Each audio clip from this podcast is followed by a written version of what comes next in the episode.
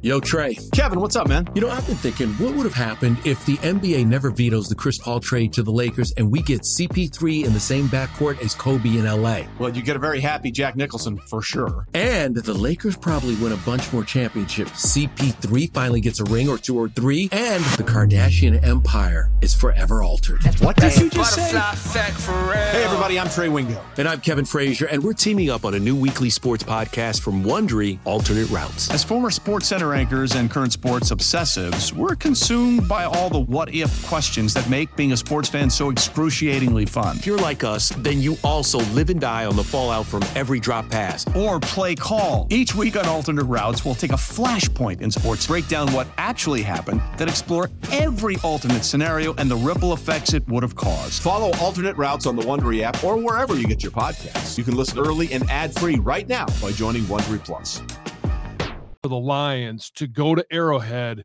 and either keep this game respectable, stay in the game, but for a chance to win?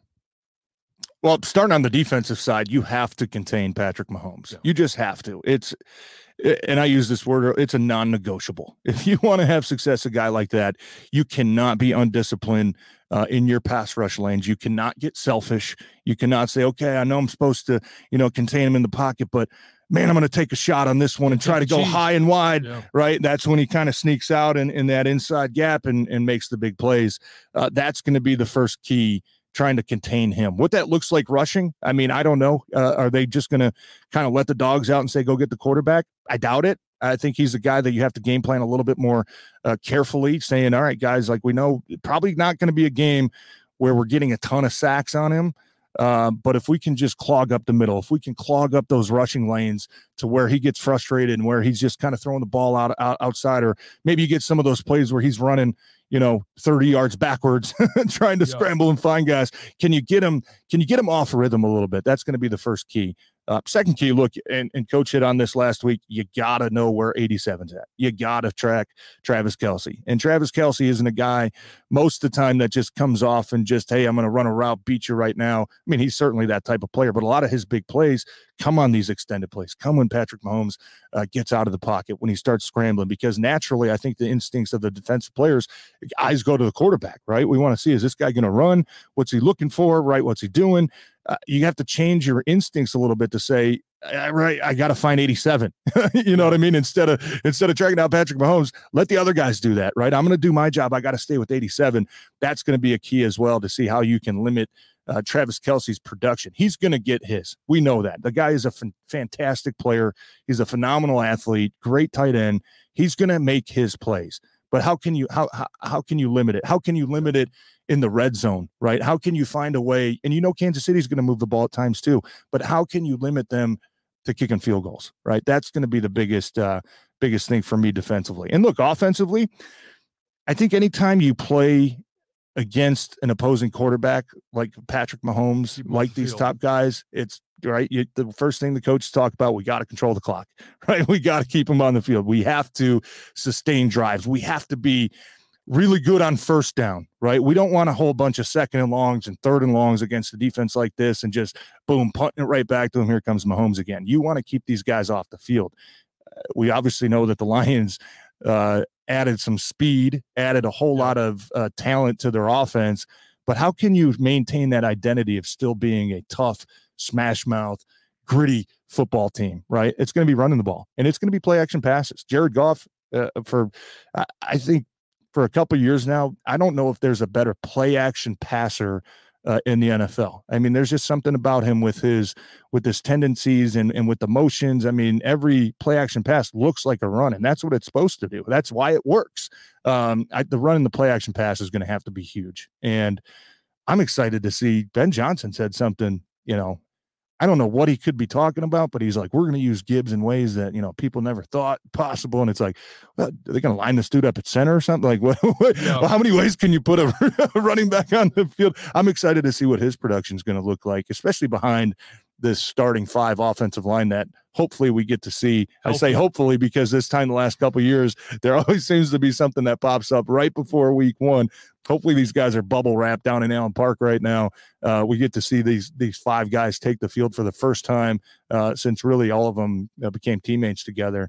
Uh, uh, how is that going to look with with Jahmyr Gibbs? How's that look going to look with Dave Montgomery? Because Dave Montgomery, I think, is still a hell of a running back as well. Yeah, and so when I look at this, I, am with you. You've got to be able to control time of possession. You got to control the tempo of the game. And if Mahomes, Kelce, and, and gangs are not on the field, they can't harm you. And if you can control the line of scrimmage up front, and this offensive line should be able to do that, especially with the guys that we just talked about, Omenihu and Jones not being in the game, that's a key component. If you can, hey, four or five yards, that's fine. If you want to bust one, that's great too. But if you could control – the time that you own that football and you could possess the football. If they get into a shootout, I don't like as much as I am a fan of Jared Goff being in Detroit and what he was able to do at the end of the year. I think it's repeatable.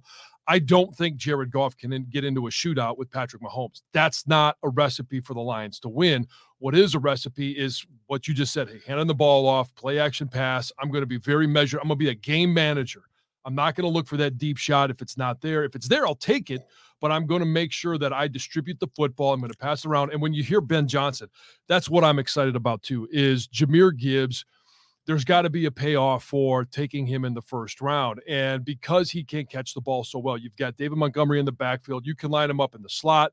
You can line him up at the wing. You can put him in motion, flip him the ball. You got some shovel passes. You got a lot of different ways that you can get his hands on the ball. But I want to see his hands on the ball when he's in space. I know what I saw at Alabama. Yes, you can hand him the ball. I'm just my concern about him is in the NFL. He's 200 pounds, and that's probably soaking wet. I don't necessarily think he's going to be largely effective between the tackles. You get him on the edge, you toss him the ball, you throw some screens, you run some draws, you do some different things to get him the ball where it's in space. Now I think he can make a lot of guys miss. Um, you know, when you think about uh, Sam LaPorta, I want to see him find those ways. That you mentioned Travis Kelce. All right. I think Sam LaPorta is going to do a good job of running routes, but when things break down, I saw him at Iowa. When things broke down, whether or not he was getting the ball, he found ways to make himself available to the quarterback. That's what I want to see from him as well. And Jared Goff is by no means going to be extending plays as long as Patrick Mahomes is, but that quick outlet to him. I think could be very effective. And then obviously it's it's fine as number the Ben Johnson using Jahmyr Gibbs and getting creative and getting him the ball. In doing that, if the attention is is drawn a little bit to him of where is he on the field, where is he in motion, how do we defend him? You still got Amon-Ra St. Brown out there, and what are the creative ways that you continue to get him the ball? Uh, and then defensively, I